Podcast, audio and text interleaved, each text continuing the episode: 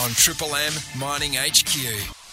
Good morning and welcome to Mining HQ, your go to show for everything happening in the mining industry. Coming up on today's edition, Chris Lemesurier is going to sit down with Dan Tuffin, the MD from Panther Metals. We'll get an update on their Goldfields project and we'll chat to Nant Nissen.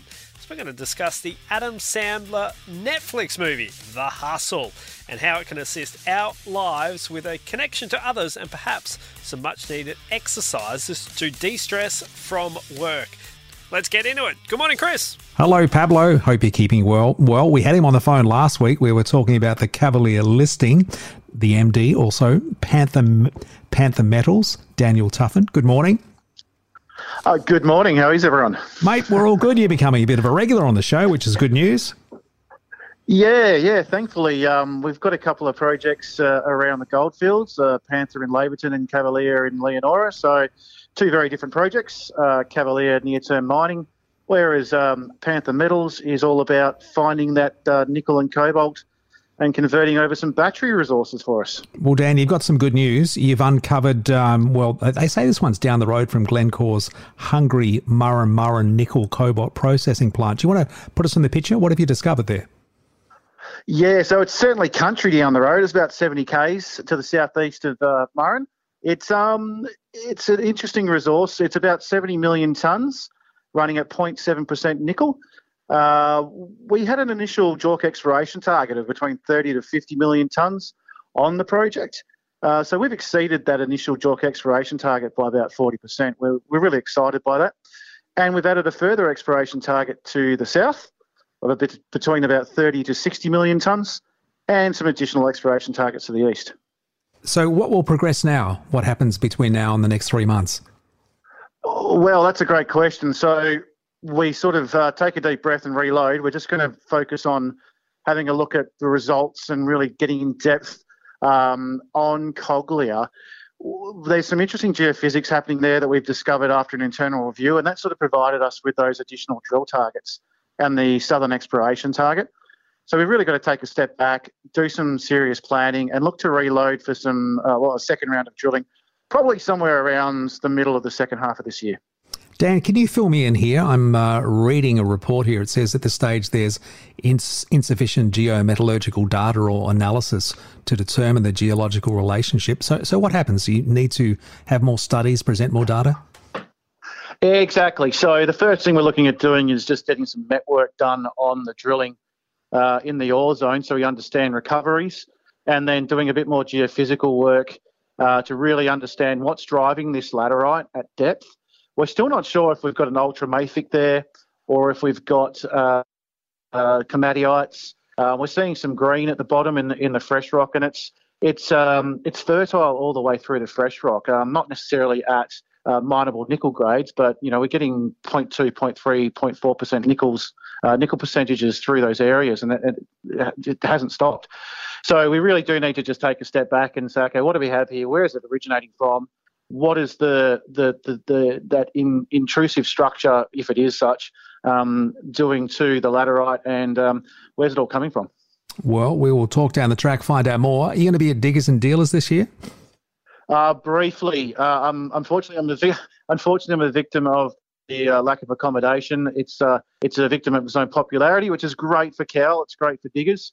Um, I might call through on the way back from Laverton and uh, do a bit of a round trip and, and pop in for a day and say good day to everyone. Thanks for your time this morning, Dan. Always appreciate it. Thank you. Cheers.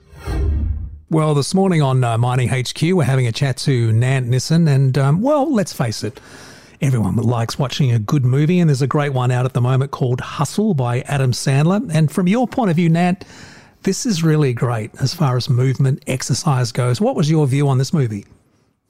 Oh, look, I th- thought it was just amazing. It's so insightful.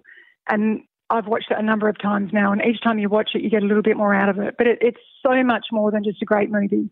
There are so many lessons in there from, you know, being authentic, standing up for yourself, uh, and there's one particular scene that I just adore.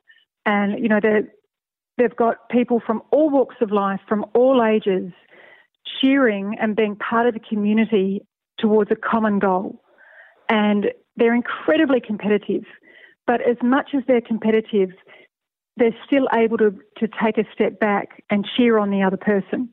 Know, it's all about being connected and having community and working towards a common goal and moving your body and getting the best out of yourself, feeling amazing, being inspired, inspiring other people, having the discipline to show up even at, at times you don't want to. But that connection that sport and movement creates with ourselves and others, absolutely amazing. And that movie shows it in spades. And you say uh, movement isn't just about a six pack, it's a integral aspect of health and contributes to us being our best. Couldn't agree more. Absolutely. Thank you. It's, you know, I think we've really gone the wrong way with the focus on physical health too far into, you know, I'm doing this because I, I want to be lean or I want a six pack. You'll get that when you're healthy. Your body will go to its natural shape and size.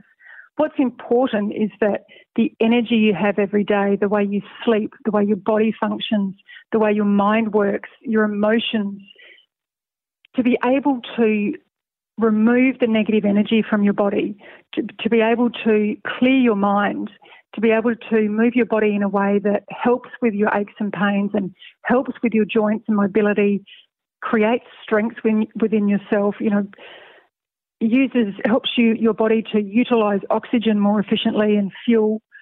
You know, these are re- these are things that make our day better. These are things that mean we show up every single day in a much better state. And for our FIFO workers, you know, when they're having a break, playing some sport, as you say, it builds community, breaks down barriers, gets people together. It's got to be a good thing.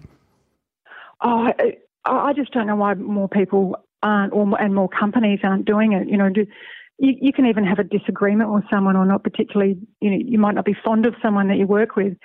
You get on the field with them and play sport, and there's a commonality between you and a connection. You know, it really builds relationships and it teaches everyone how to be a team and how to reach for that common goal. Even if perhaps you're not on the same page, it still teaches you the discipline of how to work together to reach a common goal. It, it, sport is amazing. There are so many benefits that we um, have have failed to, to notice along the way. For the very latest mining news in WA, stream the Mining HQ podcast, available now on the Listener app, LISTNR.